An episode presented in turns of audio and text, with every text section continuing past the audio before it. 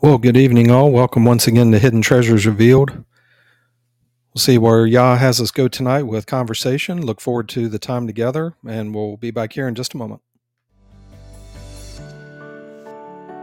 Have you ever wondered, is there more to the Word of God than just words on the page? Join us for an in depth journey into the truth of God by means of open Socratic conversation.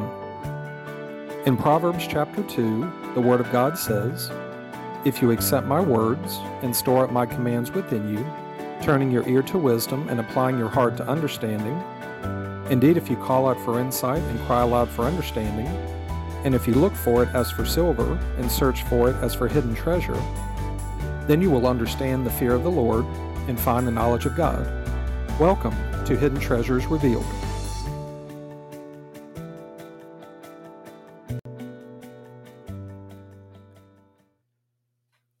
Well, Phil, another good Tuesday evening. How was your day today? Another good functional day. Uh, no complaints from today. Uh, just working on that aspect of not complaining. I say no complaints, but I'm sure there was a time or two where I got that little bit of really, and we don't even realize that that's a complaint. I completely agree. I'm going through the same practicing. And so, good evening, everyone. If you're listening live or if you're listening on the podcast at another time, glad to have you with us. Phil, I had this come to mind today and was thinking about it and just thinking about some concepts. And we have went through the gospel message and laid the foundation of it. And it came to mind that we have not really talked about in depth or a lot of detail about the concept of really getting to the fundamentals of the gospel message. And this is a huge one. And it's a something that we've talked about at times. And this is something that's really so important to understand, as is all the truth of God, to be able to understand it and to understand it and actually put it into practice, even more importantly. Uh, that's its function. And it's the concept of obedience. And as I was thinking more about this, we just recently talked about holiness and being holy, which holy is being set apart. And going through the gospel message, we have several aspects of it that go to you being set apart. You're set apart by your repentance, you're set apart by your obedience and you're set apart by your trust. And this is a circular concept that continually goes and and the point of it is increase and continually grow it. Here recently we've talked about sin and being set apart is having faith in God, you must find a place where you don't sin. And a lot of people don't understand that. They misunderstand that, thinking, well, it's not possible for you to not sin. Well, it is possible. Not only is it possible to not sin, it's an absolute must. In order for anybody to enter the kingdom of heaven, you cannot bring sin with you into the kingdom of, of heaven. It's it's an impossibility. And the aspect of obedience to God, we in order to understand obedience, we have to understand what sin is as well and we've hit on this and it came to mind to bring this out and give some detail on it. Many people think that sin means you feel bad for doing something you did wrong and and you sinned.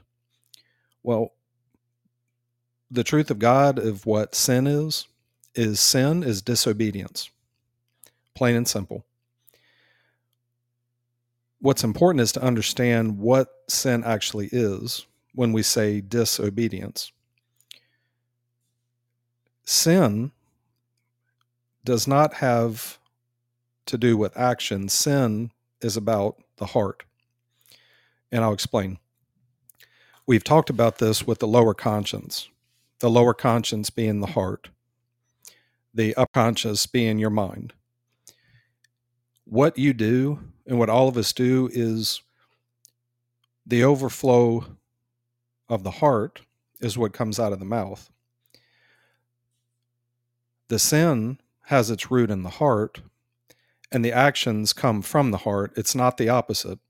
The actions, the things that you do, will always follow your heart first. It's not the heart following the actions. So sin is all about the heart, sin is all about the motivation, the direction. So if somebody says, Well, I did this action and I sinned, I would say it's not the action that's the sin, it's the the heart where the sin started. The action came from the heart.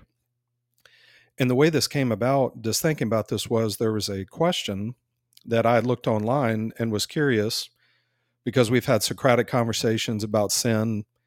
And the question was can a Christian stop sinning?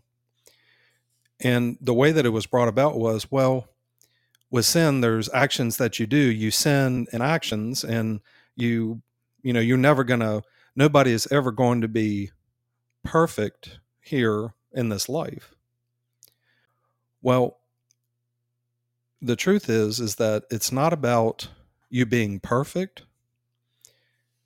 to not sin it's obedience to god or disobedience to god which is sin so the issue is not in regards to staying sinning if you're perfect it's finding a place where you're walking in obedience to god with circumcision of the heart because people assume that Yeshua, Messiah, was absolutely perfect when he was here on earth.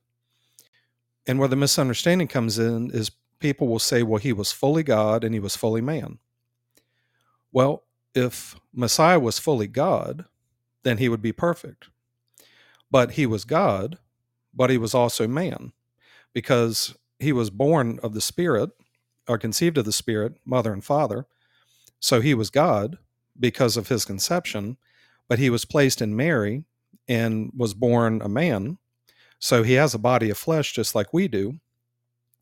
So it wasn't that he was perfect because we have scripture that backs it up that says once he was made perfect, that he became the source of salvation for those who obey him. So Messiah what's it, what the way this works is is that it's the full obedience to God that with circumcision of the heart that you are able to not sin. You cannot attain perfection until you actually enter the kingdom and have an actual perfected body. But while we are here, when we walk in circumcision of the heart by the grace of God, we are in the process of perfecting which means that we practice the things of God, we continually increase in them, getting rid of things that are in our lower conscience, replacing those with things that are godly. So we're always practicing, we're always perfecting, but we don't, we're not able to achieve the aspect of being perfected until the end. That's something that God does. Yah is able to make us perfect, but we can aim for that, but that's the final getting into the kingdom just like Messiah is in heaven. When we enter the kingdom, we would then be perfected. And that gets confused because people assume that, well, well, Jesus, he's the only one that didn't sin because he was perfect. And the understanding is, is that it's not that he was perfect, is that he, when he came to the age of accountability, when he understood the right from the wrong, he chose obedience to Abba and Ima, his parents, instead of sin. Therefore, he knew no sin because he did not sin because of his pledge to God and him walking in that, giving his sacrifice. That is what sets us apart from that's the he was made in every way just like us. So we have the capability to not sin just like he did. And because he walked through the process, he laid the foundation to where we're able to walk as he did and we can live this life without sin because of him being the spotless lamb, him being without sin, he was the perfect sacrifice, the one without blemish, without spot. So we are able to be obedient to God fully in him. It's very important to understand that to understand how to obey God, you have to understand that in order to obey God, fullness of it, you've got to get away from sin because obedience to God means that everything that Yah says, everything that Yah would ask you, that you are absolutely 100% committed to walking in agreement with them and doing whatever they ask you to do because you within your heart you desire you want to do it. And it's an important part of the journey because there's several places in scripture where we have an instance of Saul and Samuel, King Saul, and Yah asked him to do something. and Samuel went to him and said, You know, did you do what Yah asked you to do? And he said, Yeah, you know, I went and I brought back some of these goods to sacrifice to the Lord. And Samuel rebuked him and said, Is not obedience to Lord better to, to God better than sacrifice?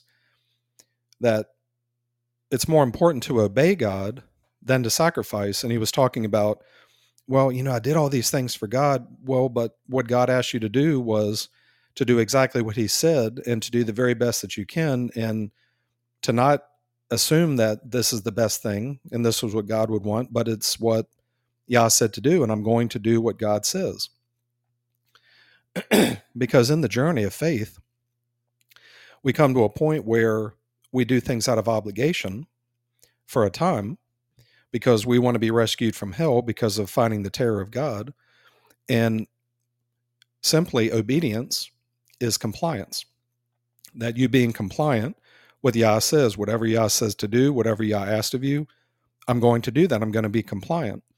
That makes it clear that their desire is not the obligation, which is, and they actually told us this, that they actually hate obligated compliance, which means you're doing something because you you you have to do it and may not know that you want to do it but it's well i have to do this because i'm obligated to it and yes, it'll it'll be that way for a time, but what needs to transform in that is that you change to a mindset of okay, I see that Yah is fair. I've tasted that the Lord is good, but I really want, I really am going to desire to do the things of God because I really want to do them, not to gain anything, not to escape hell, but I really want to be pleasing to them. That's what I desire to do. That's what I want to do, and I'm going to do it. Well, that's what's pleasing to Yah, and that's what Yah wants is ultimately they want you to have a willful compliance, which the essence of obedience to God is that you are doing what you are doing because you really want to do it. And there's a transformation in there. But as the journey goes, you get away from doing things out of obligation because the law says it or God says to do it. But you transform to it's it's your will as well that I really Yah is fair and just. They are fair, they are good, and I'm going to do this because it's what I want to do. It's it's right, and I want to do what is pleasing to God. Well, you transform that to a willful compliance, and that's what Yah's desire is. And Messiah himself, I do everything the Father tells me to do. I want to do it. It's written about him in the scrolls, as it says in the Old Testament Here I am, I've come to do your will, O God that I'm here to do your will. I'm here to do whatever you want me to do. That's that's what I want to do. And that's the essence of the word of God is and we talked about this before, Phil, it's throughout the whole Bible, two aspects that come around over and over again. Repentance and obedience, over and over again. You turning to God with everything, you walking in their ways the very, very best you can, you know what does you know god ask of you to do? Obey my commands. Do what is pleasing in their sight. And but in order to walk in obedience to god that you've got to find a place where that i'm going to be obedient to god and i'm not going to be disobedient at all. Well that's the reason for getting away from sin because sin separates you from yah because sin is disobedience to god well if you're having a mindset just like Messiah that I'm going to be obedient to God, well, you must get away from sin. And people assume, well, Jesus died on the cross so that my sins are forgiven. And when I sin, it's my sins are forgiven. And no, no. The point of faith is finding a place where you don't sin because sin is disobedience to God. It's not what's pleasing to God, it's what Yah doesn't want. And it just came to mind that going over this because people would just assume that well, yeah, I sin and, and it's forgiven, and then I sin and it's forgiven. But no, the the faith journey is the end goal is to be without sin because being holy as Yah's holy, as we said this recently, you cannot be holy if you continue to sin. Because if you continue to sin, you show that you're not being holy because you're not being set apart. Because Yah doesn't sin, Messiah doesn't sin, Mother doesn't sin, Abba doesn't sin. So therefore, if you claim to have fellowship with them, then you must obey their commands. Well, if you're sinning, you're not obeying their commands. So this is so important. And I remember I just saw this recently. I was telling you before we started that I saw a scripture that I had read it before, but I had not thought about it for a long time. And, you know, people will say, well, yeah, you know, Jesus came and, yeah, if you confess your sins, he's faithful and just and he'll forgive your sins. And, and you just, you sin and, and future sins, he'll forgive them when you confess them. Well, I came across a scripture that was in Matthew chapter, I think it's chapter 18. And it says the following If any one of these, causes any of these little ones who believe in me to sin, it would be better for that man or woman to have a millstone tied around their neck and be thrown into the ocean. And I thought, wow, that's pretty clear on if any of you here, those who are walking and following me, cause them to sin, it would be better for you to have that happen. So that's that would be a pleasant experience versus falling into the hands of the living God. So Yeshua Messiah himself and his preaching the good news talking about hell, it'd be better for you to cut off a hand or lose an eye to be maimed instead of being thrown in hell fire. That that is not a stance of being okay with sinning and asking for forgiveness and the blood of Jesus cleansed me and when he makes a statement like that, it's serious that find a place where you don't sin and don't be teaching people things that lead them to sin because this is what's going to happen. So, this is a serious matter. And for us, bringing the truth of God through this podcast and helping those that are seeking with all their heart, that you must walk in obedience to God. That's your life. The life of Messiah. Messiah talked about him that he learned obedience through what he suffered.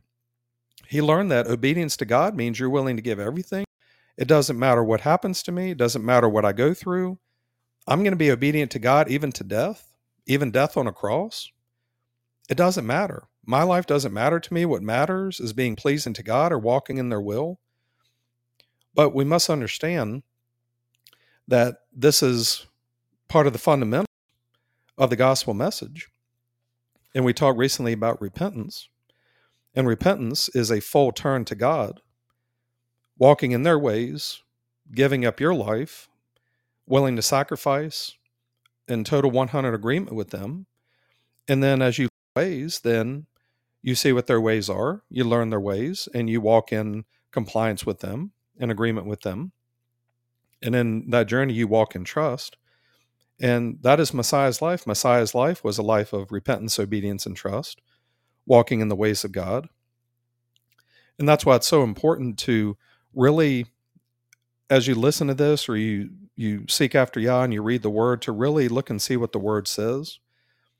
Because this is the essence of everything, even in the Old Testament with the tabernacle and all the articles that are in the tabernacle, that it's always been about obedience to God that's always where the righteousness is and was is Abraham believed God. Abraham was obedient to God. It was credited to him for righteousness. That he did what Yah wanted him to do. Yah wasn't concerned about the people that were walking in his ways of being perfect because as long as you were obedient to them, they would give you everything that you need. And they knew that being in a body of flesh, having the sin nature, that you weren't able to be perfect, but you were able to be obedient. You know, even the blood of bulls and goats it mentions in Hebrews can never take away sins. It was walking in obedience to God was the essence of the sacrifice is that if you didn't do it absolutely perfect, it wasn't about that. It was about you believing God and doing what they said to do because you believe God. And this is just this just came to mind with the aspect of what we've been talking about, and this is such an important thing to understand what obedience to God is and to make sure walking in obedience to them and that you know their ways so that you can be pleasing to them and walk as Messiah did. So, Phil, I'll turn it over to you if you have any thoughts on this, but this is just one of those, as you could say, back to the basics, the fundamentals, that this is part of the aspect of the life of the believer in God. Well, it's hugely important that people understand, first off, that if you're going to find God, you you have to follow the order at which God is laid out. And it's interesting because uh, I was reading in Numbers uh, this morning, and I was reading about the encampment around the tabernacle and what each of the tribes was supposed to do, uh, what their responsibilities were, um, what the responsibilities of the Levites, because the Levites were separate, uh, and then whenever they moved, there was an order of tribes that they were they were told to follow.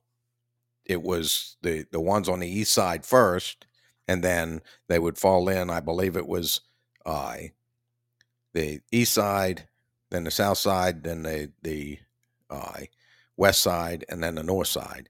Um, I'd have to look at that again to see, but God made it clear that this is the order to do it. And God gave specific instructions to specific uh, Levites as to what their responsibility was in the uh, concept of it and what the aspect of the Israelites.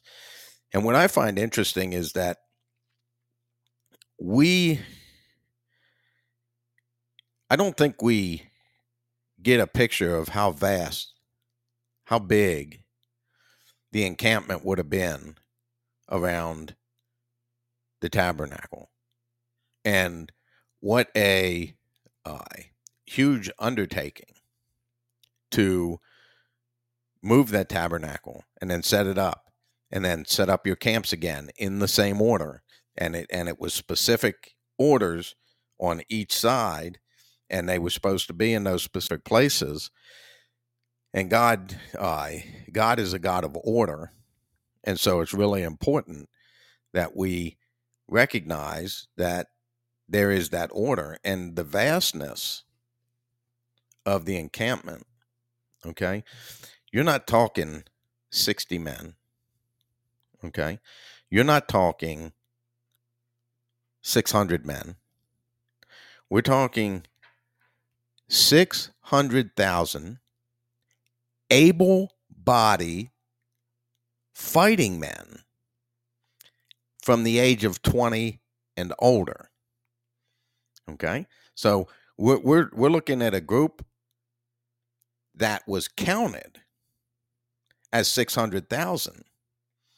But then you add all the women and then all the offspring from newborn up to 19 years old you're talking a huge amount of people in the encampment.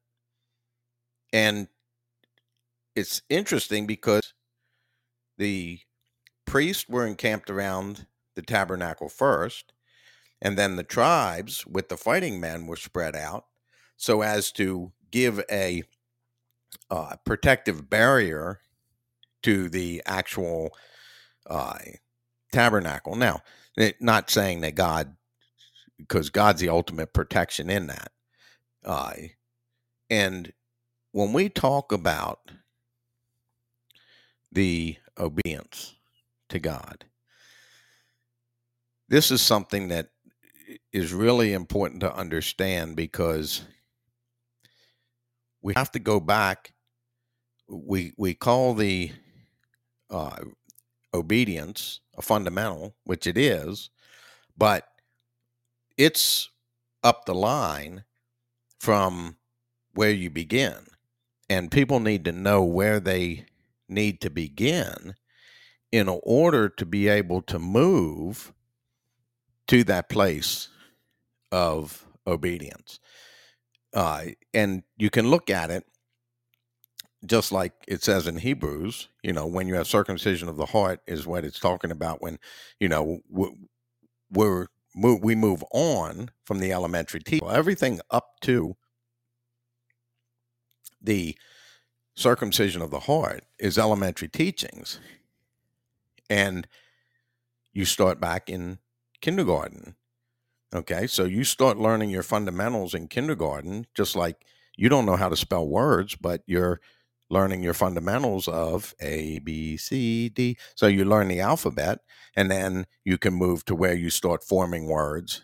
And so the concept is seeking God with all of your heart, kindergarten.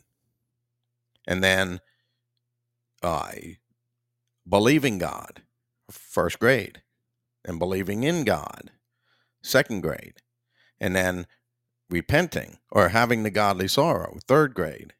And then repenting fourth, obeying, fifth, trust, sixth, and then circumcision of the heart. Now you graduate the elementary teachings, but those elementary teachings you've graduated and leaving them behind, meaning that we don't have to, for somebody who's graduated that, we don't have to go over that again and again with that same person. If we do, that's a problem but you must follow those fundamentals to get to the point of obedience. And it's interesting because all of what we talk about is each step in the process. You have to fulfill each step to move to the next step. And, but you can't do it to the objective goal that is expected until you have circumcision of the heart. Even those in the desert that were being considered to be obedient to God were still having disobedience because if they didn't, then they would not have had to offer sacrifices once a year for the sins of the priest and for the community, the sins that were committed uh, unintentionally. Now, intentional sin wasn't excused and wasn't forgiven, uh, but unintentional sin was, and that's why they had to offer sacrifice because uh, disobedience is sin, and because they, in their mind, they would have wanted to be obedient completely to God, but they were not capable of doing that because of the uh, sinful nature on the heart. And we uh, brought out repentance. Repentance is the same way.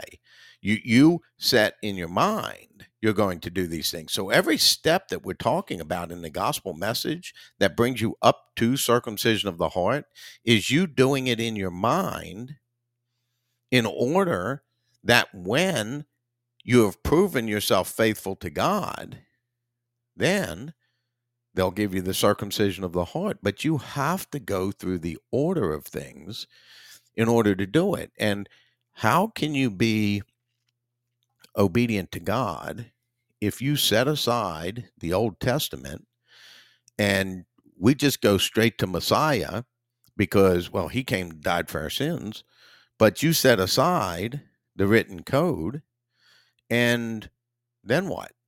Well, you're you can't be obedient to Abba. You can't even show uh, that your mind is set that you want to be obedient because you haven't even gone to Abba to figure out what he wants. And so anybody who would claim that they're obeying God that hasn't first walked through the old covenant is a liar. It's an impossibility for you to have obedience to God because you have to start at the beginning because God is a God of order, just like he told Moses on the mountain. Make sure that when you make the tabernacle, you make it to the exact instructions that I gave you on the mountain. Why? Because that's the importance. And even Noah was told the same thing when he was building the ark. Build it to these uh, specifications that I'm giving you. And he didn't have, what do they call it? Um, uh, the liberty to just, oh, I'm going to use my creative liberty and decide that I'm going to change this or I'm going to change that. Uh, that's how people get in troubles because you decide that you think you know better than God. And God said, No, I have a plan. And that plan must be followed exactly to the T. And if you don't follow it, you won't have it. And you must, you must go to Abba first. And I don't care who it is that might argue that. You can't be, if you don't go to Abba, how can he draw you to Messiah? And the people that the New Testament writers and Messiah himself were speaking to were people that were walking through the old covenant. And I'm not saying walk through the old covenant with the mindset that it's going to make you perfect and righteous before God. No, you walk through the old covenant to prove to God your heart of obedience, but you're going to fail at it. You're going to falter. You're not going to be able to achieve it because you have that stone, the sinful nature, covering your heart, and you can do nothing about it. That has to be removed by mother, but she can't remove it if you through the steps of the process in order to make it to that point where you're ready because all that from seeking with all of your heart all the way up through the trust aspect is all you have to do that in your conscious mind, setting it with absolution. That I, I don't care how many times I do this thing, I'm still not going to agree with it and I'm going to fight it tooth and nail. And if I have to fight it till the day I die, then that's what I have to do. That's the kind of uh, grit and determination to set something because you when you set something like that, God's going to test you in it to see.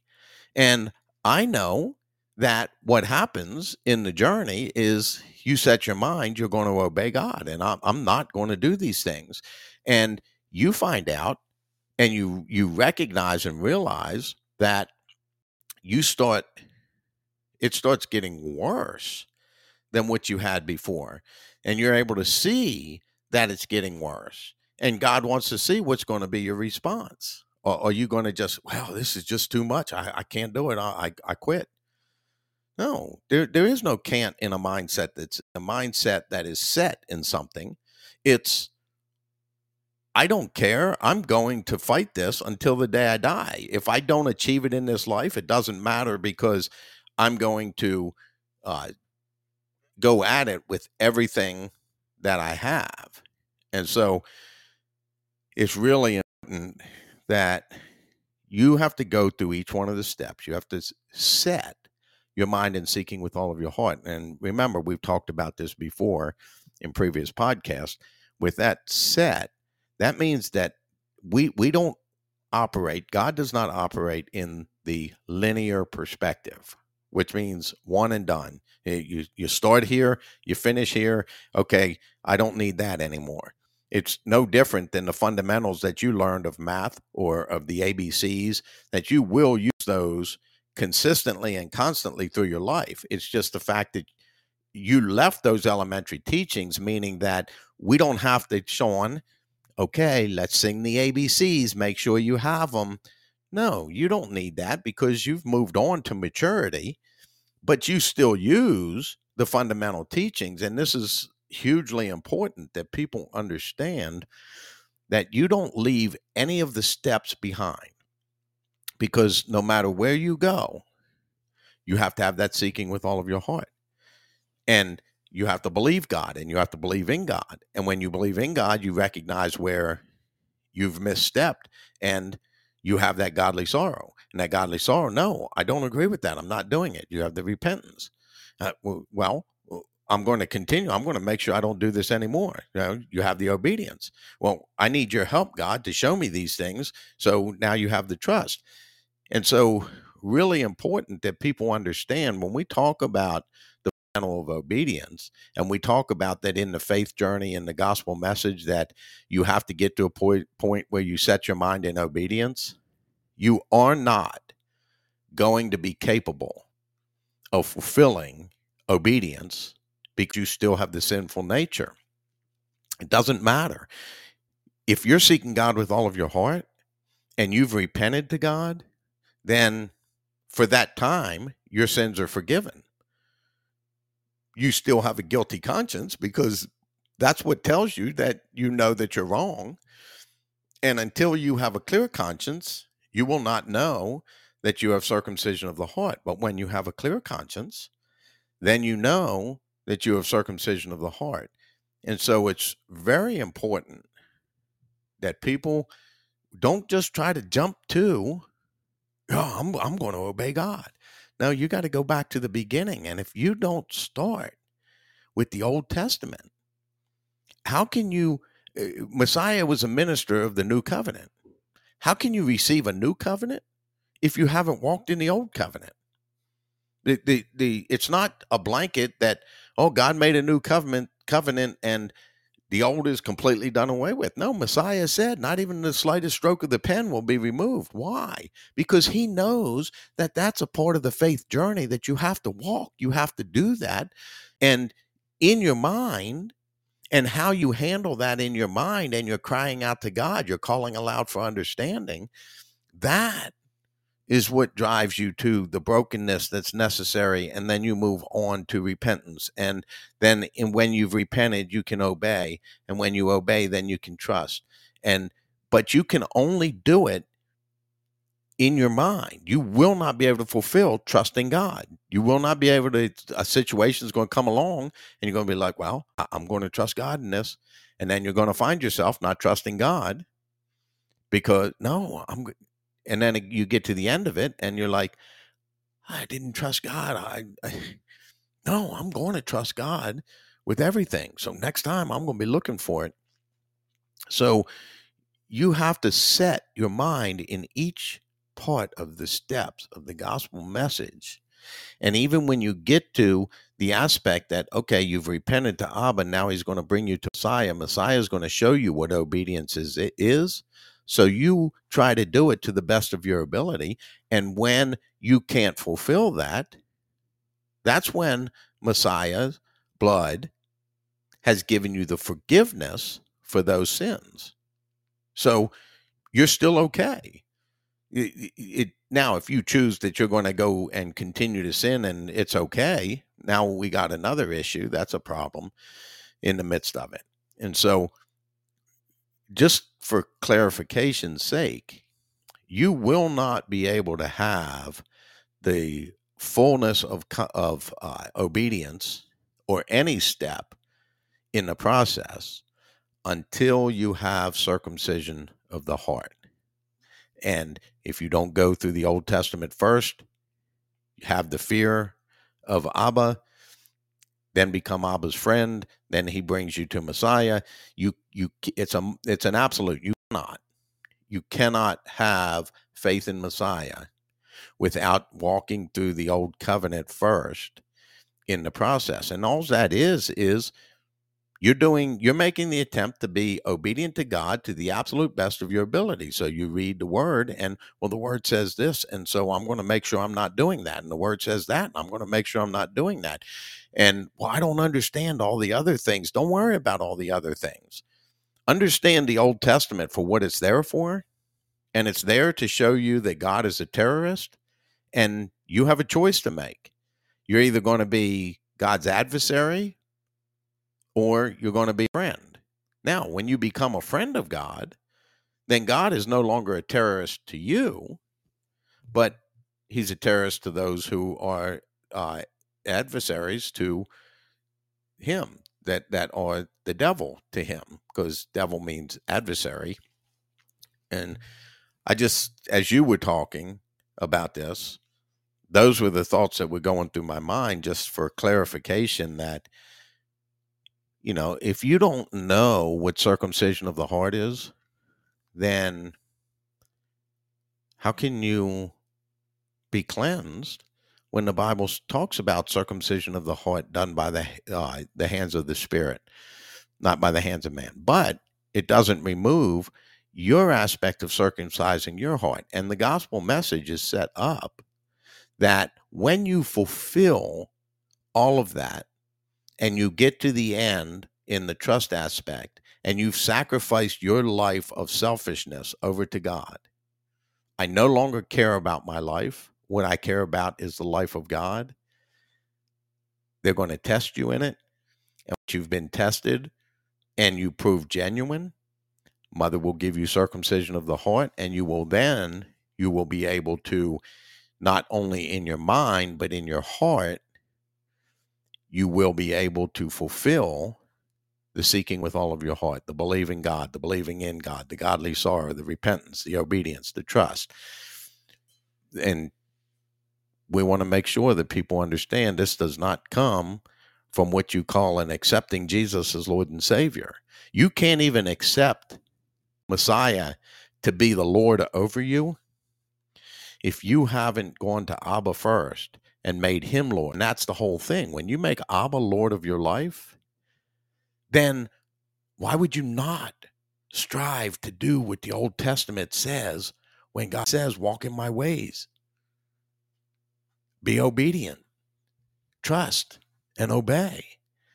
Well, well, you go to the Father and you show the obedience by doing the best you can. And again, we're not saying do it and that will that will give you salvation. No, the law is not able to save anybody. The law is only there to prove whether you're a lawbreaker or a law abiding citizen. Even law abiding citizens break the law, but they don't necessarily pay the consequence. You know, if you have somebody who's uh, broken a law and they're sorrowful about it, and, you know, hey, judge, no, I did do this and I shouldn't have done it. I know that it was wrong and I'm going to make sure I don't do it again. I'm willing to take whatever consequence you have. And the judge might look at you and say, Oh, okay, well, I'm going to let you go this time, but go and sin no more. He, don't show up before me in this courtroom again with this same charge because I'm not going to let you off then because you're you're not showing that you really mean what you say. And so when we talk about repentance, obedience, and trust, you cannot fulfill that until you have the sinful nature removed. And that's why, you know, the, the word says that I tell you these things that you will not sin, but if you do sin, okay, well, if you're on that journey of the, the sins that lead to righteousness, which are sins found in seeking repentance, obedience, and trust, then you get to move to that place. You have uh, the Messiah as an advocate, and then you move to the place of having circumcision of the heart, where your sins are removed, and now you have a clear conscience. You, you're sinful nature has been taken from your heart and placed in your body of flesh. And that's important for people to understand. Uh, when the sinful nature is on your heart and you still sin and you know you sin, it doesn't matter how you think you're getting better. What's happening is he, the enemy's drawing back from you to give you the perception that you're getting better, but you're not. You're, you're getting any better because the only way you can get better is for that nature of sin to be removed from your heart.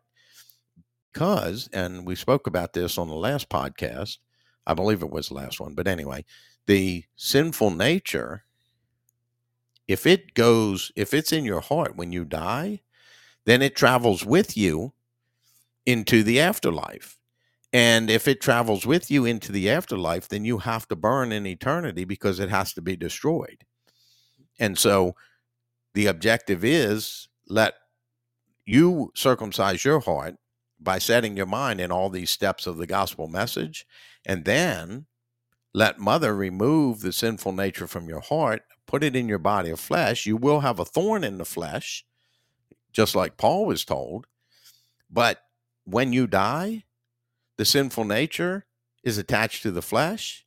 The flesh stays here and the sinful nature perishes, just like the chaff from the uh, from the grain, the chaff gets blown away or thrown into the fire. Uh, so those were just some things that were coming to me as a important aspect as we continue to talk about all the steps, but this step here of obedience to God and repent and obey is from Genesis to Revelation, all the way through the Bible. Repent and obey, along with trust and obey. So you have the repentance, the obedience, and the trust that run through the Bible from Genesis to Revelation. Just the truth of God, you you just can't get away from it. The straightforward detail, and I'm going to go back what you said about the Old Testament. You have the Old Covenant that God made with the people, and as you were speaking, what was uh, this one mine? That you must go through the Old Covenant go through the steps because Abba says to the people, circumcise your hearts and be stiff necked no longer. And it even mentions in Hebrews that with the old covenant, the reason that the new covenant came is because Yah found fault with the people, that they did not remain in my covenant. Well, Yah knew that because they still had sin in their heart, that no matter, even if they were they said, I'm going to do this, that Yah knew that they would, wouldn't be able to fulfill it because sin was still in the heart. And this just clicked in my mind when you mentioned nobody comes to Yeshua unless Abba draws them. The sign to get you that Abba is going to bring you to Yeshua is when you circumcise your heart, because think about the steps that we talked about repentance, obedience, and trust in your mind to where when you get to the trust, you circumcise your heart. And that's the proof for me to take you to my son. Because the beauty of this is from the old covenant to the new covenant, the reason it has to be in the order of the Old Testament to the new is because the old covenant is, is about doing it in your mind to then transform to Yeshua, where the new covenant is about transference of that to the heart. And that's why that covenant has greater promises because it's built on Messiah being the high priest, the power of an endless life, not a priesthood where the men would die. And it was faulty because the priest wouldn't live forever, but we have a merciful high priest that's holy, blameless, and set apart. So that Messiah brings in a new covenant where we can draw near to God in a better way because it's drawing near to God where you have a place where you don't sin anymore which is an everlasting covenant because we have in Jeremiah, Yah talking about the new covenant. This is the covenant that I will make with the people of Israel and Judah in those days. And he says, I will write my laws in their hearts and in their minds. They shall be, uh, they will, I will be their God and they shall be my people. And he says, Nobody will say, Know the Lord, because all will know me from the greatest of them to the least of them. And the key part that stuck out to me was, I will be merciful to their unrighteousness, and their sins and their lawless deeds I will remember no more. And when this is done, there's no longer any more sacrifice for sins, because Messiah is the sufficient sacrifice that we follow as he did. So to bring in the new covenant, you've got to walk through it in the old to do it in your mind first because you're not capable of walking in the new covenant until you have circumcision of the heart because then you have the law written on your heart, you have mother living in your heart, the law of the spirit of life. And you have it written in your mind so we no longer live by the written Bible, we live by the word of God which is writing the law on our heart or on our mind. So therefore we're we're able to be fully pleasing to God and walking without sin because then like you said the fullness of obedience repentance and trust is there because then you're walking without sin and therefore what fault is god going to find with us? There isn't. Because sin has been taken away there, there's no fault. It's just hey look at this or evaluate that. That's something out of your lower conscience or but it's not sin because if it's sin then like we said you go back to disobedience again so it's just like with holiness with baptism that you have the aspects of it's a journey to get to the full obedience, just like it's a journey to get to the full repentance, the journey to get to the trust.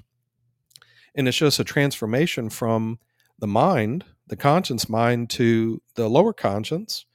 And then there, you walk as Messiah did, because in the heavenly realm, the spirit of the law, that, that's what they live by. It's the core of the heart, is what you're living by, because Yah is going to be obedient to their law. They're not going to break their law, because if they did, they wouldn't be God. And then you can walk in perfection because you've been made perfect. And then now the law is your way of living. It's not a code to attempt to do by works, it's a, a way of life. Well, how could you how could you walk and keep the law if you weren't perfect? And that's the thing is once you get to the kingdom of heaven, there isn't going to be anybody lawless. Everybody there is going to be lawful. And this is just a, a beautiful way of Yah to make clear that obedience, it's a journey to get to be able to obey God.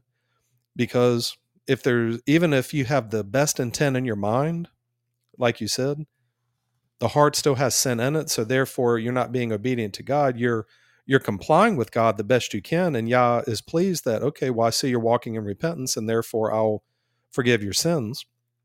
But there's still a journey to get to that promised land where uh, I'm going to take you to a land where you can walk in my son, have the fullness of faith, and you can walk in obedience because there's a scripture that says, Messiah said that the Father is looking for the worshiper that worships in spirit and in truth. Well, to worship in spirit, how are you going to be able to worship God in spirit if you have the sin nature there? You have the sin nature taken away. Then now you can walk in the truth the way it was intended, which means no sin complete obedience to God. So it's just a beautiful journey that we can and must walk as Messiah did. And Messiah was the example. He walked through the Old Testament. He walked through, you know, being in the New Testament, um, saying what he said, what he taught. He went around, he taught the spirit of the law. That that's the essence of his teaching was he taught the spirit of the law that you're getting on me saying that we're not keeping the Sabbath. Well, here's what the Sabbath is. I'm the Lord of the Sabbath. Is it lawful to do good or evil on the Sabbath? If you have one of your sheep fall in a pit, is it on the Sabbath? Would you go and get the sheep out of the pit? You know, because you, are just thinking about this code that says you can't, you you have to do what this written code says, and no, you don't, you don't understand. The Sabbath was made for man. It was made for you. It was made to where you can rest. It's to benefit you. So why are you getting all bent out of shape? It was made and I'm the Lord of the Sabbath. I'm the Lord of the day of rest. I'm the one that gives you the Sabbath. So who are you to come to me and tell, and not that he would say this, but who are you to come to me and say, we're breaking the Sabbath which You don't understand what the Sabbath is. I'm the one that's bringing in the true Sabbath, which is you can rest from condemnation because of sin.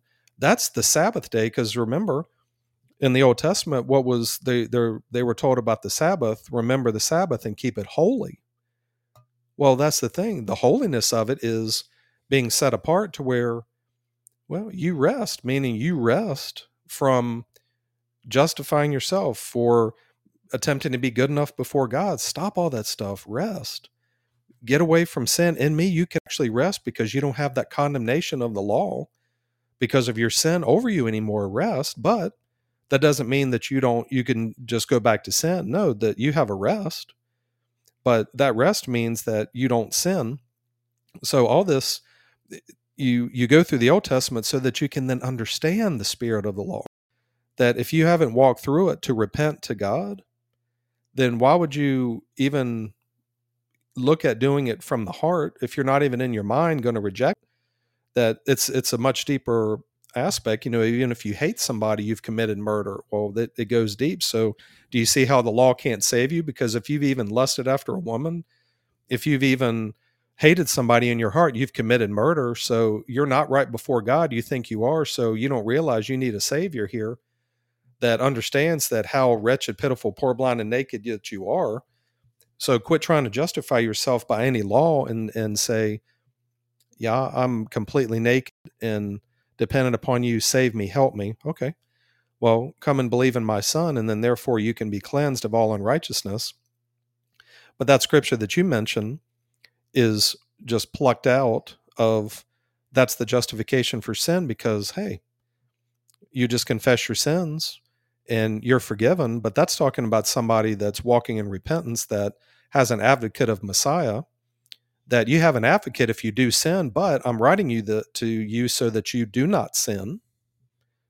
And just going back to the scripture I had before, when Messiah says it's better for somebody that would teach you something to lead you to sin to have a millstone tied around your neck and be thrown in the ocean, that that's a warning to say don't be doing things that lead people to sin. Teach people how to turn away from sin and get away from it. Don't tell them it's okay to continue to sin because you're going to have that millstone tied around your neck, and that's not the place you want to be in the circumstance. But that's a, a excellent point that Yah is bringing out that we throw the word obey around a lot. Well, you know, I am obeying God. Well, but in order to obey God, it's got to be your intention and your your desire to do that. And with circumcision of heart, you're able to actually have the desire in the heart to be obedient to God no matter what the circumstance. And how can you be obeying God if you have set aside the old covenant? If you have set aside the law, how can you be obedient to God? Paul speaks about this. Paul, he speaks about uh, do we nullify this law by faith? Establish the law. Absolutely not. We uphold the law. But how can you uphold the law if you've set it aside? If you well, we don't need that. Messiah came and and Messiah himself said that not the slightest stroke of the pen will be removed until this is finished. When is it finished? When you have circumcision of the heart. Then for you, it's finished. Until that point, you are under the law of God, whether you recognize it or not, whether you like it or not. You are under the law of God, which brings condemnation, and that's why you have fear of things. We uphold the law. And because of faith in Messiah and walking as he did, we have the ability to uphold the law because it's not, we're not doing it by the written code and thinking that us doing it is going to save us. No, we, because of obedience to God, are being taught by mother. This is what it means, just like Messiah brought up. You know, I'm the Lord, I'm the Lord of the Sabbath. We, I, I, I know, you know, the the aspects that come out, it's just uh, just really important. And there's another place in Scripture where it says, and so remember, all sin is disobedience. Okay, so how can you walk in obedience to God if you're disobeying the law because you haven't followed the old covenant. You have set it aside. If the Bible says and God says that it's shameful to just speak about the things that the disobedient do in secret. And you think that you can continue to disobey God even on a small scale and God's okay with that? And God, now, if your mindset is an absolution that you're going to obey God, then you're going to fight whatever sin it is that comes your way. And then when you fall to it, you're going to fall on your face before God, pleading for mercy because, and explaining to God that no, I don't want to do this. I am going to fight this, uh, whatever it takes. That's what I'm going to do. Unfortunately, people have not been taught the truth and they believe the lie. They believe not just the lie that Messiah was speaking about, but they believe the lies that people are telling them that yeah, you don't you you don't need the old covenant Messiah said it's there, but you don't need it. It's never going to disappear, but you don't need it. We uphold it, but you don't need it. No, you can't uphold something that you've set aside, and therefore you can't be obedient to it if you set it aside. And that's what faith does is because Paul knew that it gives you the ability, the faith with circumcision of the heart gives you the ability to uphold the law. That is the only thing that gives you the ability. And it's not by your work, it's by the work of mother who when you prove faithful removes that circumcision she does the circumcision of the heart removes the sinful nature. Now the sinful nature is gone. Now you are the master of sin instead of sin mastering you. But that only comes at circumcision of the heart and i promise you if you don't go through the old covenant first with the mindset of obedience to abba in it you cannot have messiah i don't care how much you profess it I don't care how much of a smile you put on your face and how many uh, posts you put on uh, Facebook about uh, what the Bible says. You put it on there. Are you following that exactly? And if you are, then you're going to get away from Christianity. That's that's the reality of it. Well, you're talking about Paul, and Romans came to mind when he says, Therefore, there is no condemnation for those that are in Messiah. And it's very interesting because the writing it says, For the law of the Spirit of life in Messiah set me free from the law of sin and death. Well, mother is the spirit of the law, is the law of the Spirit of life, which is mother, has set me free from the law of sin and death, the written code. So, the written code, when you crucify yourself with Yeshua, the written code is nailed to your cross just like it was to his. And then, therefore, mother comes in, which is the spirit of the law, the law of life, that she gives you circumcision of the heart. So, therefore, as the Son has set you free by him bringing in the circumcision of the heart, then you are free indeed because there's no condemnation anymore. So that's where you can have rest, which there's no condemnation because you're not under the law. You don't have the wrath of God waiting for you anymore. That you're now a new creation in Messiah. So now you walk in the spirit of the law. It's now your lifestyle. Like you said, that you're able to uphold the law because the law is now your life and it's in your heart and it's in your mind. That this is my way of life now. I'm not using it to justify myself.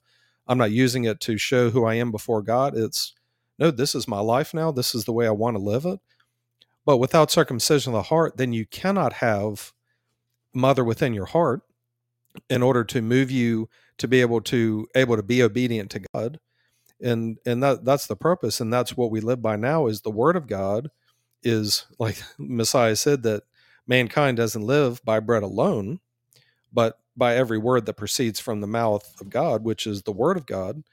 So therefore the way to actually like you said, with the elementary teachings, getting into the maturity is you just carry all of that learning that you've had so far, and then you just continue to build upon it. Because with our jobs and things, just think if we went in one day and we forgot how to do arithmetic and we forgot the ABCs, we would just be like being an infant again. There, there'd be nothing we could do. We would go all the way back to the beginning. And that's the thing. If you fall away, which you turning away from it, you can't be brought back again to the beginning because you've destroyed everything and therefore Messiah is not going to come back again in order for you to have a sacrifice.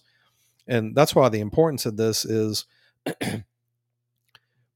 people aren't taught that you can actually stop sinning and aren't taught what sin actually is. So, how are you going to be able to accomplish what the Word of God says that you can do through the life of Messiah if you don't understand what it is? That's why getting into what sin is versus what obedience is and realize the journey and the steps. Because if you don't understand that, then you're not going to be able to do it because you don't know how to do it. It's just like a, uh, you you tell me, you know, Sean, go go to your your toilet and change the tank kit. Well, I don't even know what a tank kit is. I don't know what a toilet is. Where you can't, you're not going to be able to do anything unless you teach me step by step.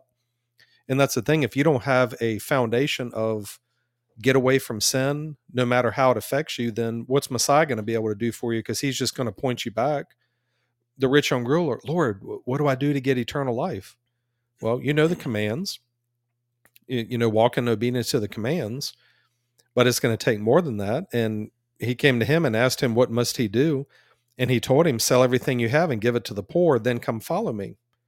You know, you have to be willing to give up everything. And he wasn't willing to obey the Son of God in that moment because he it says he went away well, you're not willing to do that, then you're not get eternal life. So right there, you're the one that asked the question, and he told him what to do, and he just said, "No, I'd rather have my riches." You know, but so you weren't willing to give up everything, and that just tells you that in order to gain eternal life, you must give up your very life. You must lay down your life so that you can take it back up again. Well, and Messiah gave him the opportunity for obedience. That was the test of his heart. Yeah, you say you've done all these things as far as the commands are uh, concerned. That, well, I've done all these things. That means if you've done all these things, then you're an obedient servant.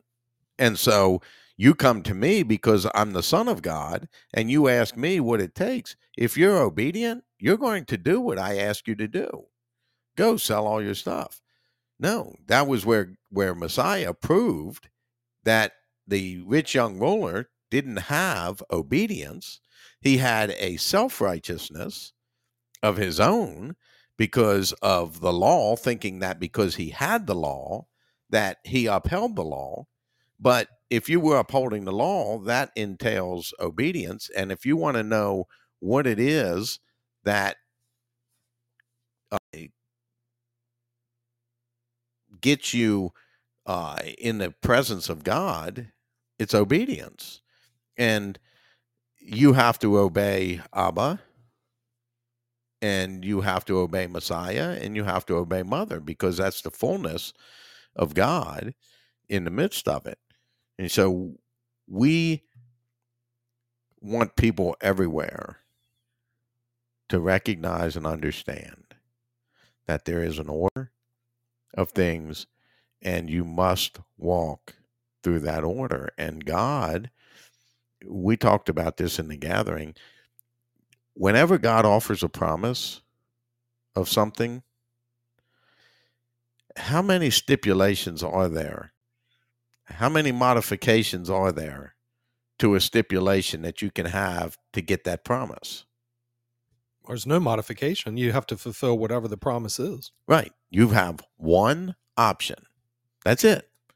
If you want if you want to receive the promise of God, you have one option.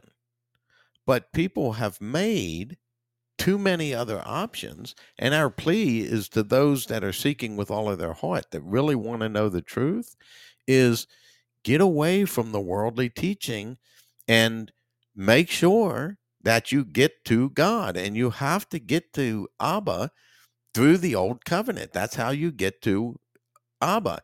And even, and I've said this before, the, the writers of the New Testament would not have considered what they were writing to be scripture. No, they, and they even said when they were referencing what they knew to be the scripture, which was the old covenant. And so, how we got this whole idea that you don't need the old covenant, you need the New Testament, but the New Testament is just a testament to the old covenant, which that if you walk in it, knowing that it's not going to uh, give you the righteousness, but you're walking in it for obedience, that will give you salvation because you've done the work necessary. But that was something that just came to mind as you were talking about the rich young ruler. That was exactly what Messiah was doing was testing his obedience. Same thing with the woman caught in adultery. What did he tell her at the end of the situation? Well, where's your accusers? And he's like, I don't, I'm not, I don't condemn you, but I tell you this: go and sin no more. Right, and then the the uh, I believe it was a man who was lame who was healed, and he told him, "Go and and leave your life of sin, so that something worse will not happen to you." Well, the worst is that can happen to you is you're going to end up in hell. Leave your life of sin. Why would Messiah tell somebody leave your life of sin? Why would he tell the woman caught in adultery go and sin no more if it was an impossibility. See, that's the thing. He knew that it was a possibility that if you follow my example, after I leave here and my blood is poured on the altar in the tabernacle in heaven, you follow what I did and you will sin no more. And that's a fact of it. And why people just set that aside, I don't know. But again, if for the people who set it aside and they still want to set it aside, that's not who we're talking to. We're talking to people who really want to know the truth of God, who want to advance and grow, who want to gain knowledge, wisdom, and understanding in order that they can walk a life that's pleasing to God. You walk through, uh, act justly, love mercy, and walk humbly before God. And you do that in re- in the aspect of repentance toward Abba, and you do that into the repentance towards Messiah, and you do that in the repentance towards Mother. It's a turn in all three directions towards all of them in the process. I had this hit me like a ton of bricks in a good way. Just the simplicity. The Yah is able to make the the simplicity of it, of whatever the, the scripture where it says that Messiah learned obedience through what he suffered. His learning was, and it's for us as well, is that no matter what Yah will have you to do, it's not about what you do. It's about your willingness to do whatever Yah says. And that's the thing with Messiah that the way he learned obedience and through what he suffered, and we learn obedience through our suffering, is it's not, a, it doesn't matter what Yah asks. It doesn't matter you, I'm going to do it. Even if it causes me pain, gives me feel good, whatever, it doesn't matter because the willingness, like when he said, Abraham, go and leave your country and go to the land that I'm going to show you. It wasn't the fact that he actually left the country. It was, all right, I'm going to do that. And I, and let me, it's not that it didn't matter what he did, but the key was, is that I agree with God and I'm going to do this and then he did it and what was pleasing to god was is that he was willing to leave his country. He said abraham go over to that sheep and sh- shear off all the wool. Okay. Well is shearing the wool what god cares about or your willingness to no matter what it is? Wow the, this person is willing to do whatever i ask. That's pleasing to me. That's that's that's what i want. Like even my son that you're going to die on a cross that you're willing to do this no matter what. It doesn't matter. So if it was dying on a cross, if it was getting pushed off a cliff, whatever, it wouldn't matter. And that's the thing is it doesn't matter what God says. We'll do it because we want to do it. And then therefore that's what's pleasing to God. Because even with us, was God sitting there like, I just told you guys to start a church and you're going over there talking about how you're going to figure it out. Why are you doing that? I don't understand why you're just and you keep messing this up and you oh, good. We were confident that we knew that they would do it. We were confident that they would do it. And then therefore we started the process. And because we were obedient to God, that, you know, we were doing it here, that we're okay with you not knowing things because we know that you don't know how to do it. You've never done it, but we're going to give you what you need, just like the tabernacle. I don't see Moses like this. Oh my gosh, how am I going to figure this out in Moses? Just make sure that you do everything according to the pattern that I'm giving you. And as long as you do that, I will, my my spirit is with you. She will help and give people that have talents here and here. She'll help and inspire all the people. You don't need to be concerned about that. What I'm concerned about is, are you going to do this or not? Yes, I'm going to do it. Okay, now I can work with you. But if you're not willing to do what I ask, then I can't work with you. Then it doesn't. So what I mean, think of it does matter what you do because that's your faith in it. But it, it's just like the blood of bulls and goats. Yeah, the law said to do it, but the obedience to God was the key in the whole thing. Are you going to sacrifice these animals? Yes, because God says so. Okay, good. That's what we're looking for. That's all that's what Yah was looking for is who are the ones that are going to be obedient versus not. That because my ultimate desire is my son coming, but this is going to be done so you can understand the sacrificial system and understand what holiness is. So therefore, who are going to be the ones that are going to be obedient? All right, well, this law is going to show who are the ones that are going to be obedient to me and the ones that weren't were bitten by snakes and vipers and those that weren't well you know you'll be taken over to the the promised land so i was just thinking of the importance of the aspect of obedience is that that steadfast mindset of whatever Yah wants, that's what I'm going to do, is what Yah's looking for, that commitment to them. Right. So obedience or disobedience is sin. That is exactly what sin is. So, disobedience being sin, that means obedience to God is righteousness. And you either have one or the other. You you you have sin or you have righteousness. And it's interesting because for the, for the many that profess that well yeah we sin everybody sins all have sinned and fall short of the glory of god and i i, I sin yeah I, I i don't want to but i sin. So when you say that you sin you're saying i disobey god. Oh i don't do it all the time but occasionally i disobey god. Well it doesn't matter if you disobey God once or a thousand times, it's the same.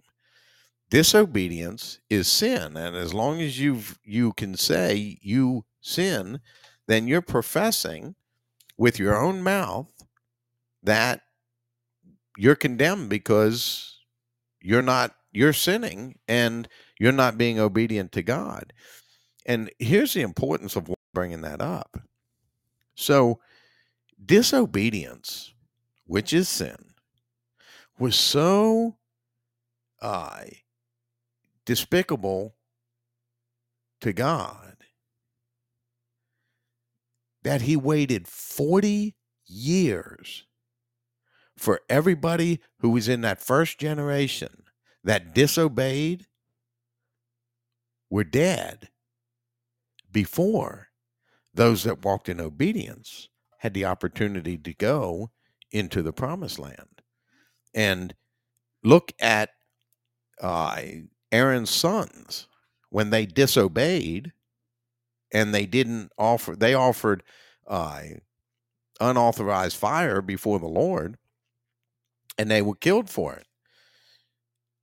If God didn't spare Aaron's sons when they disobeyed, why do you think you're going to be excused when you disobey.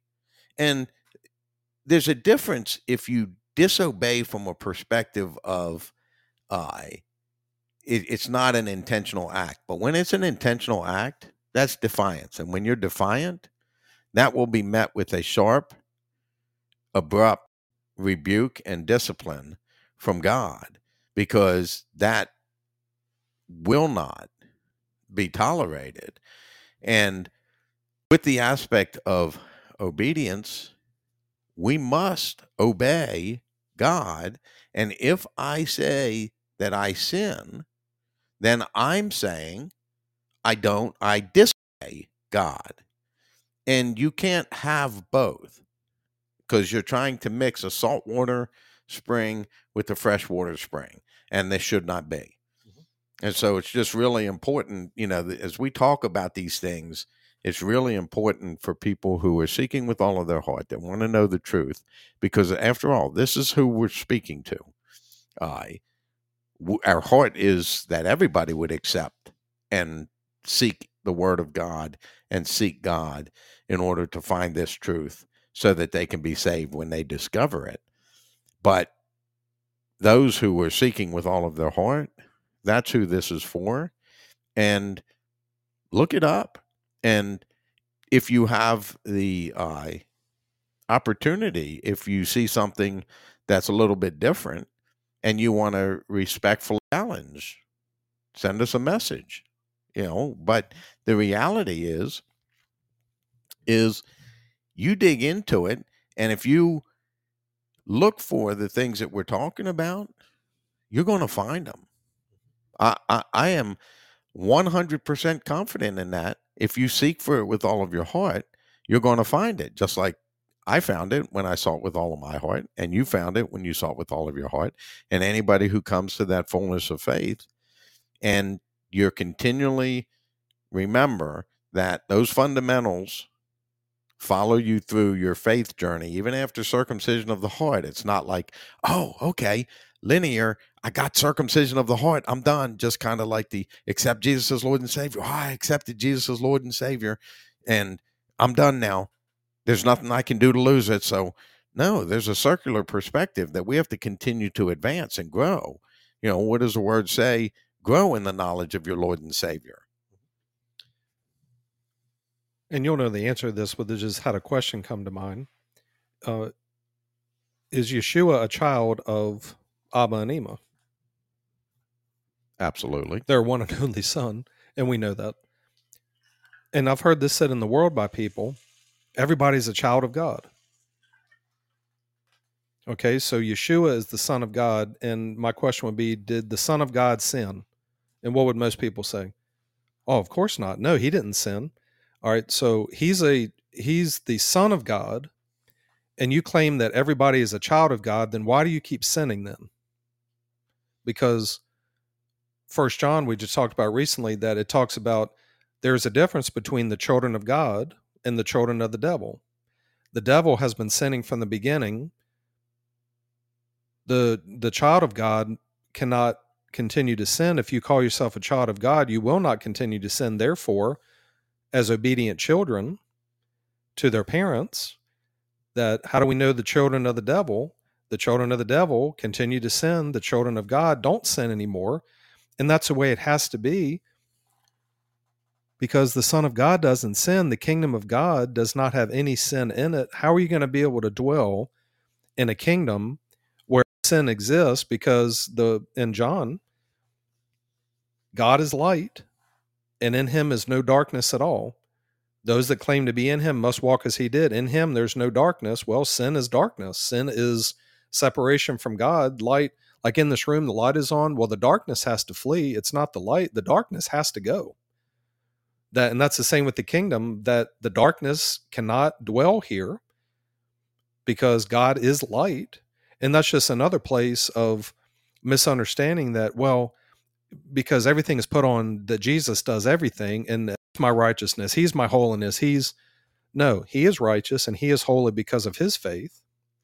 You are righteousness and you are holy because of your faith and because of his covering you have the ability to be able to be righteous and holy like he is.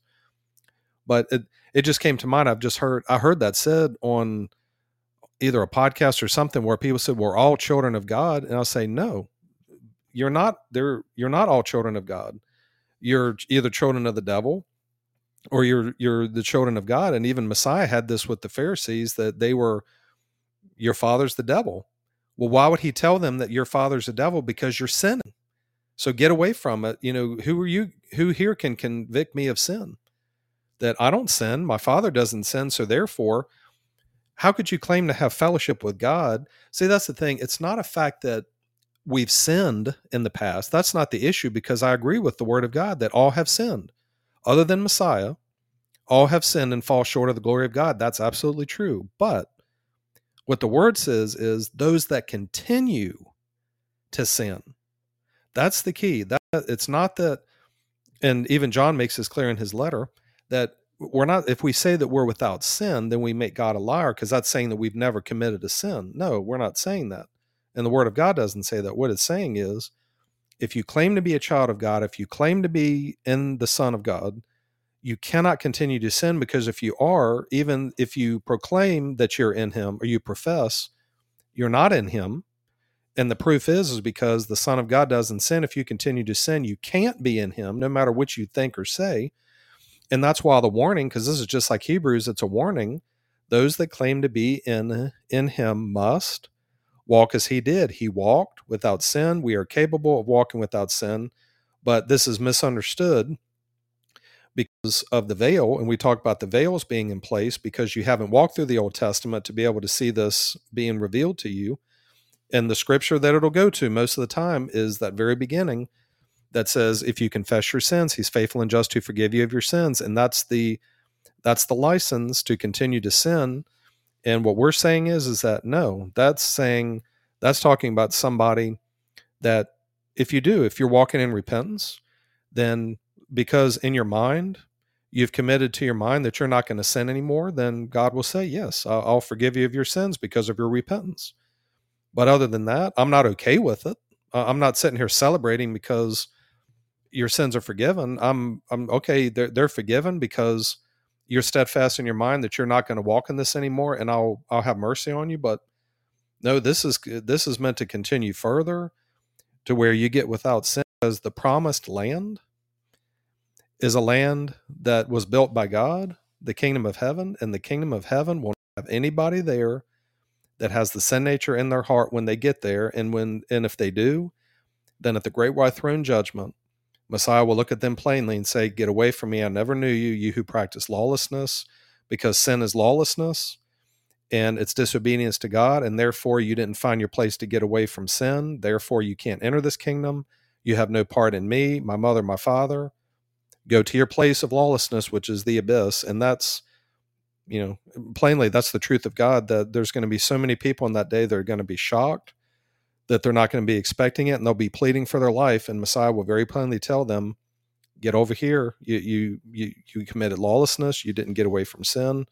And that's why the, the information from Yah like this is to find a place where you can walk in obedience to God, and that place of obedience is no sin.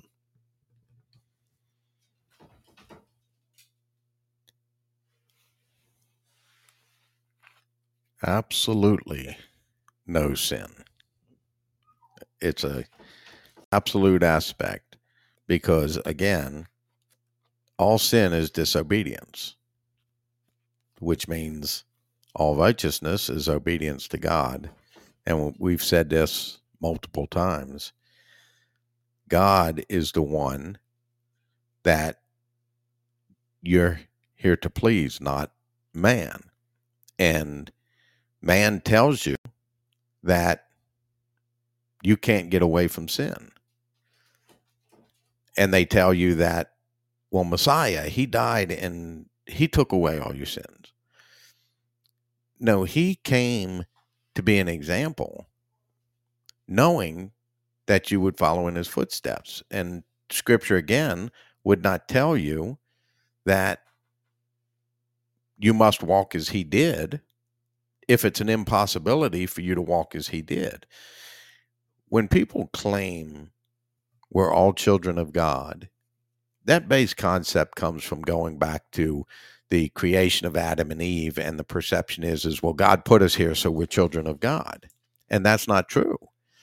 No, we're not children of God. We're children of the earth because we were created out of the earth. We weren't conceived by Abba and Ima.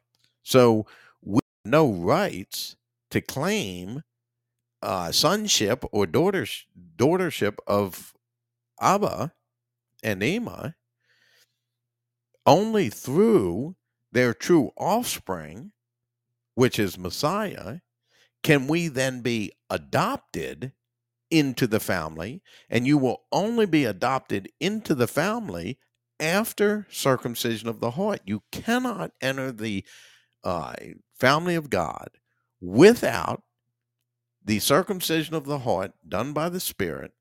It's an absolute impossibility.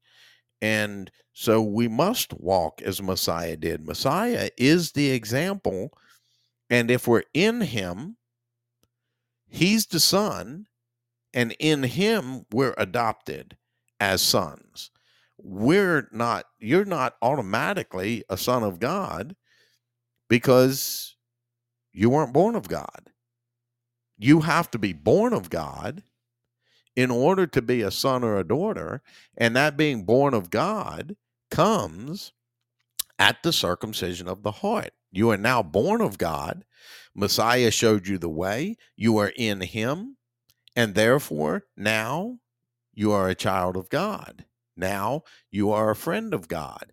God is your friend, not a terror to you anymore.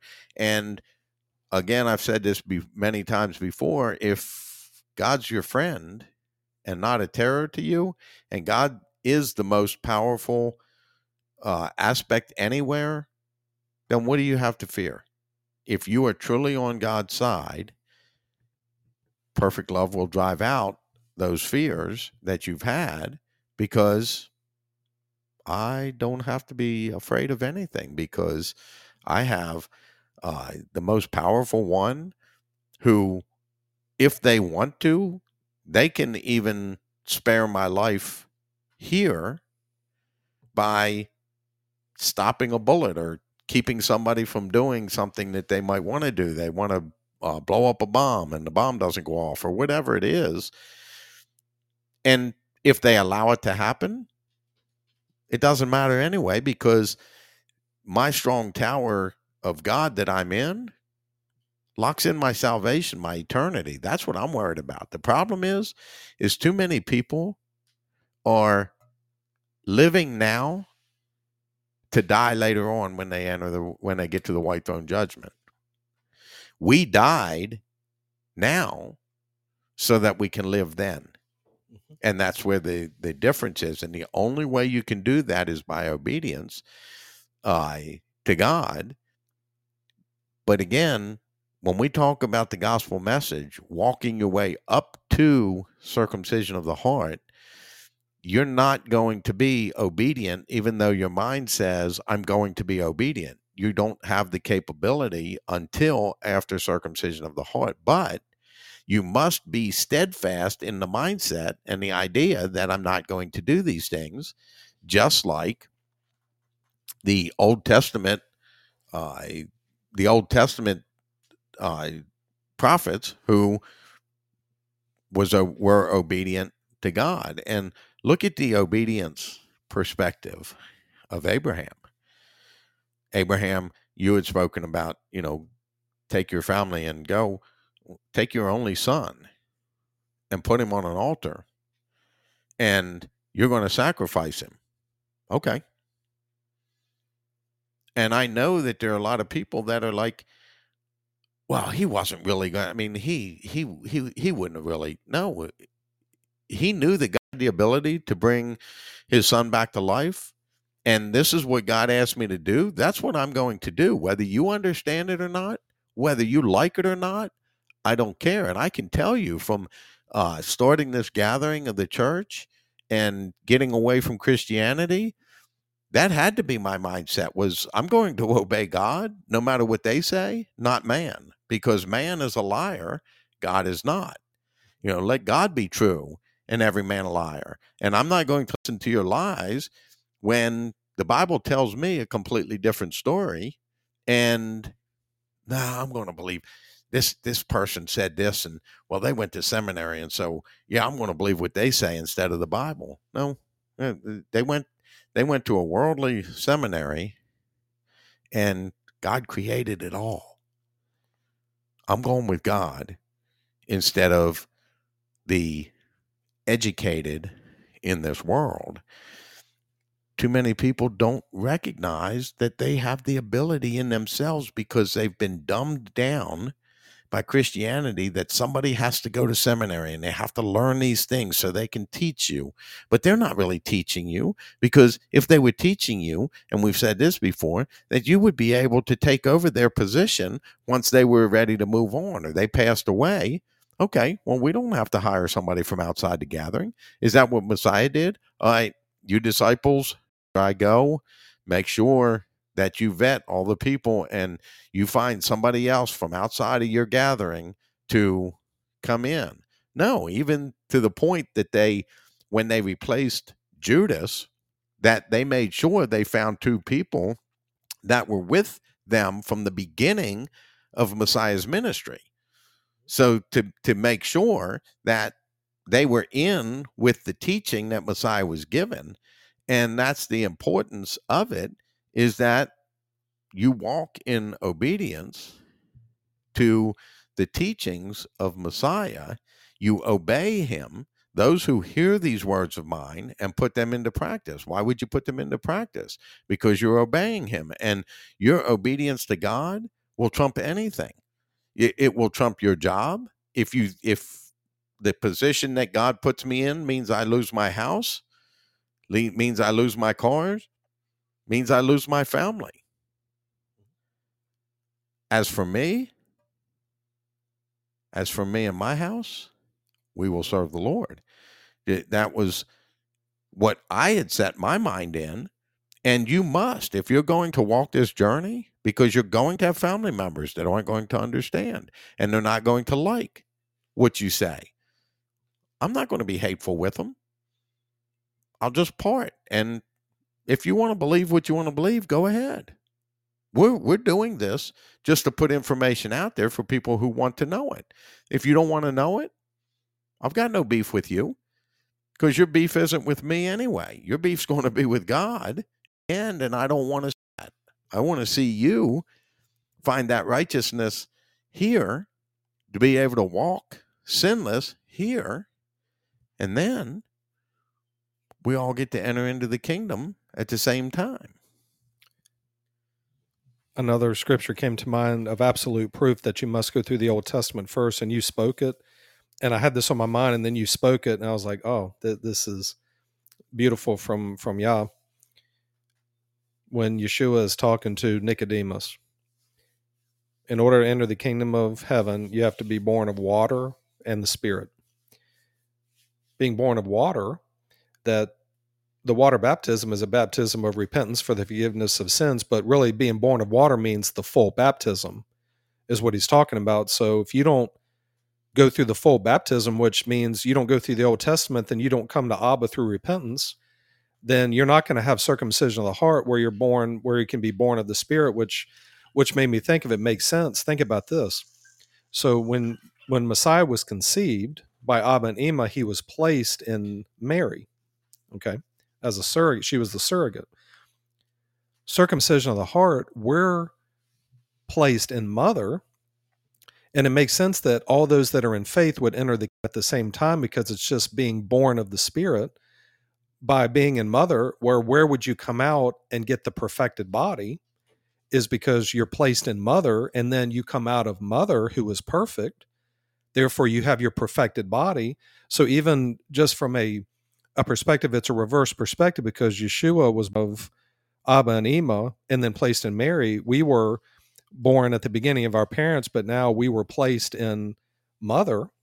So it reverses the process. Then we come out into the kingdom. But if you're not in mother, you can't be born, you can't be birthed into the kingdom if you have sin, because mother is not going to carry a child in her womb that's going to have sin because the the child that she had was Yeshua and he's not going to have um, the sin nature. Well, he had the sin nature because he was flesh, but if, uh, for example, if Abba and Ima were to have a second child, something like that, that it would be there would be no sin involved. So it just made me think of that. That's where you have the circumcision heart, where you have no sin now, that you can then be in the spirit to have fellowship with her because you don't have the sin nature anymore.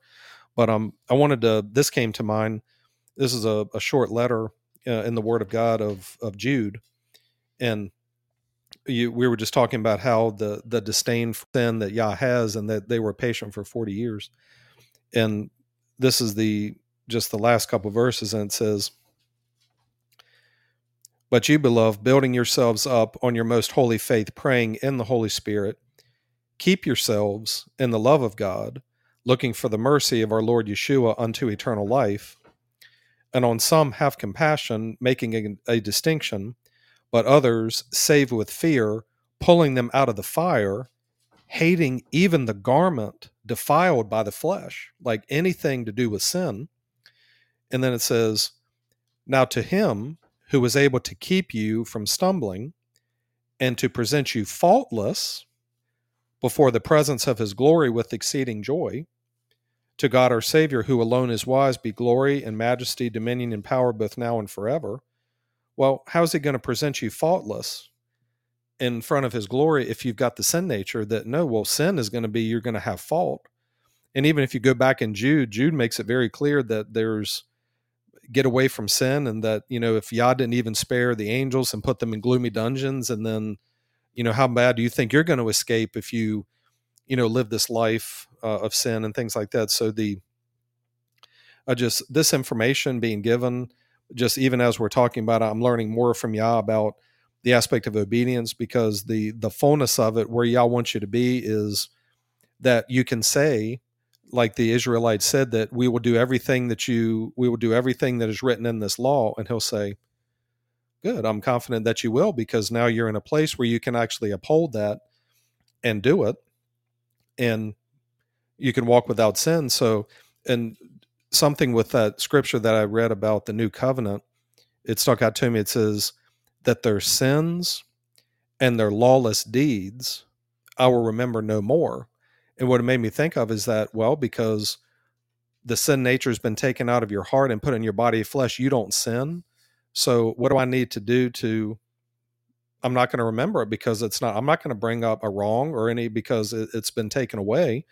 And that's what I have pleasure in. I want to have fellowship with you and be merciful to your unrighteousness, those things that you used to do. And I will put my mother, my um, my beloved within your heart, the spirit mother, so that you will be able to be obedient to me. And and that's the plan all along. So that that's my desire. And that that as it said, that that's what's coming in the future. And Messiah brought in that. So in him, we can have the very same thing, walking as he did.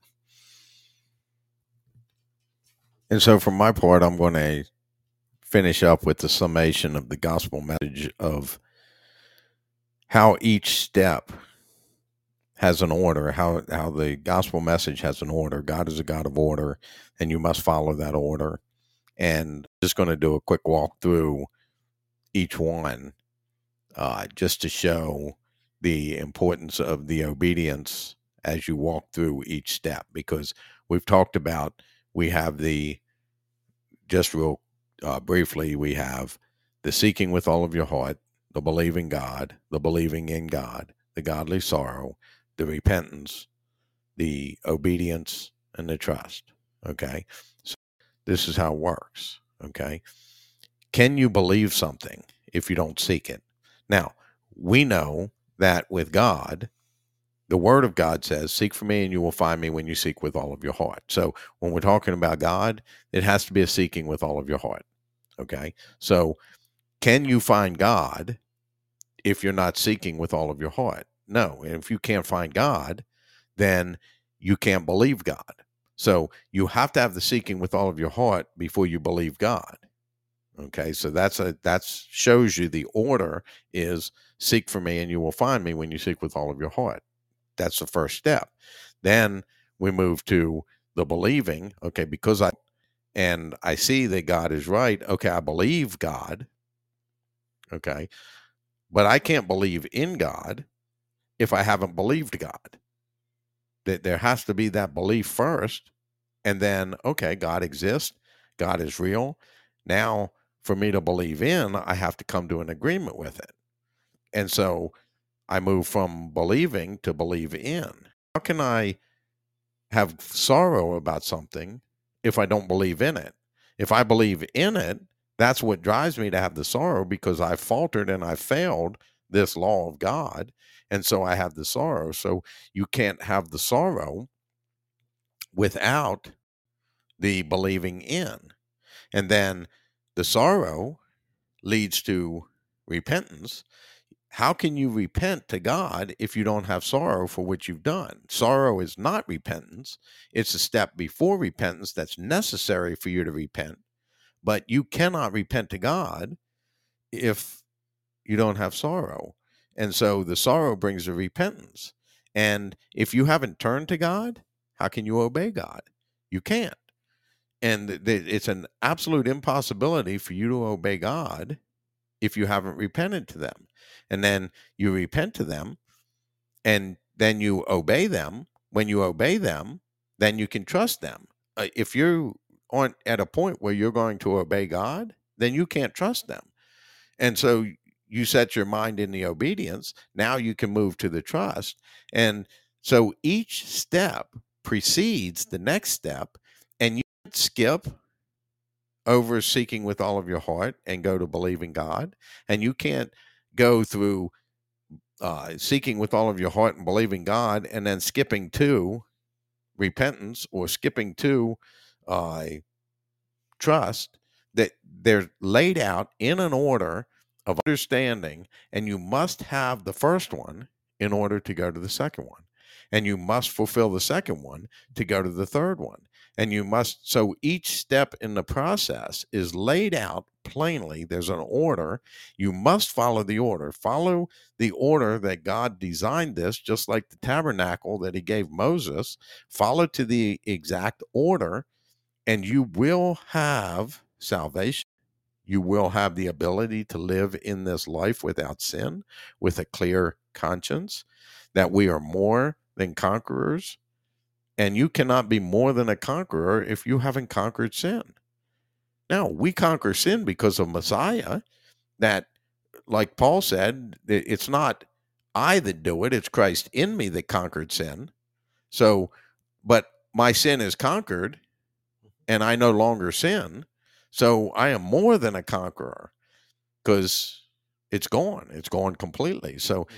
just I uh, wanted to bring that aspect up as we, you know, we're talking about the fundamentals and why do we talk about the fundamentals? Because the fundamentals are necessary. It's just like we talked about. If you don't know how to add and subtract, how can you multiply and divide? No, you you must learn to add and subtract first in order that you can multiply and divide. If you don't know how to add and subtract, then you can't multiply and then you can't go to the higher math formulas, algebra, uh, trigonometry, you know, and on up the line.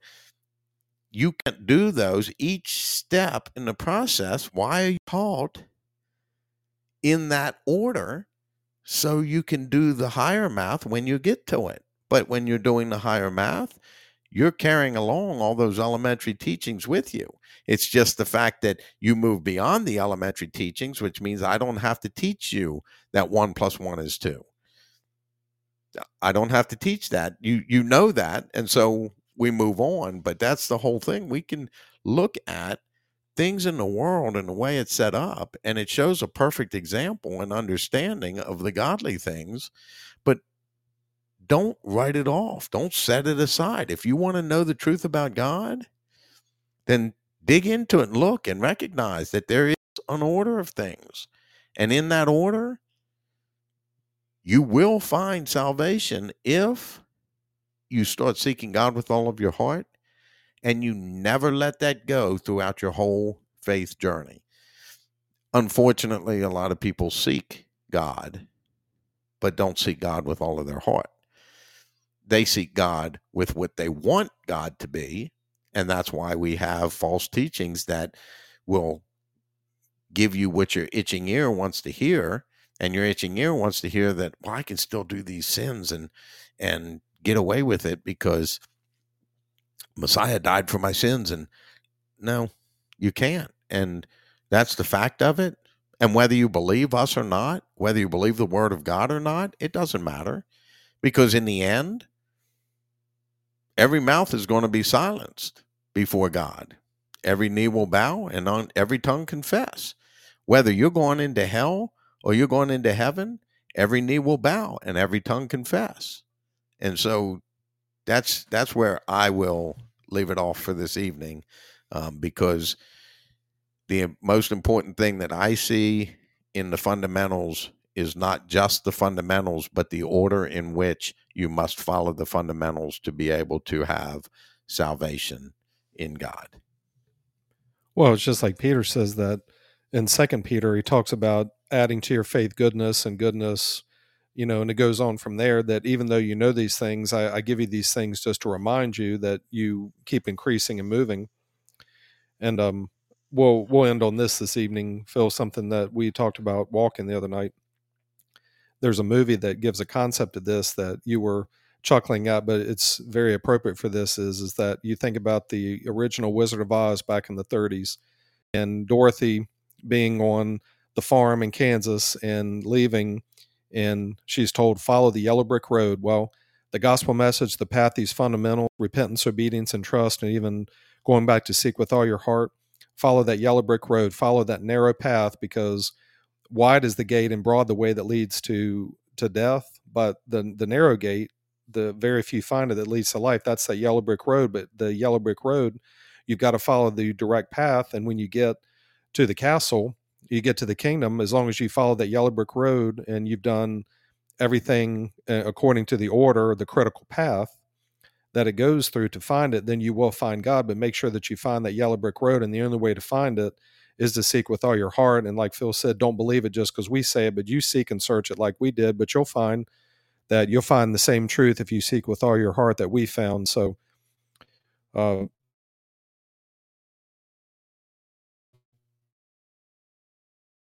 very appreciative of God giving us the opportunity to do this. Just a reminder that we do have a podcast on Saturday morning at 6 a.m. Eastern Time, as we hear on Tuesday nights at the Veal. If you have any comments or questions, anything you'd like us to discuss, you can send us an email at hidden treasures with an S revealed at AOL.com.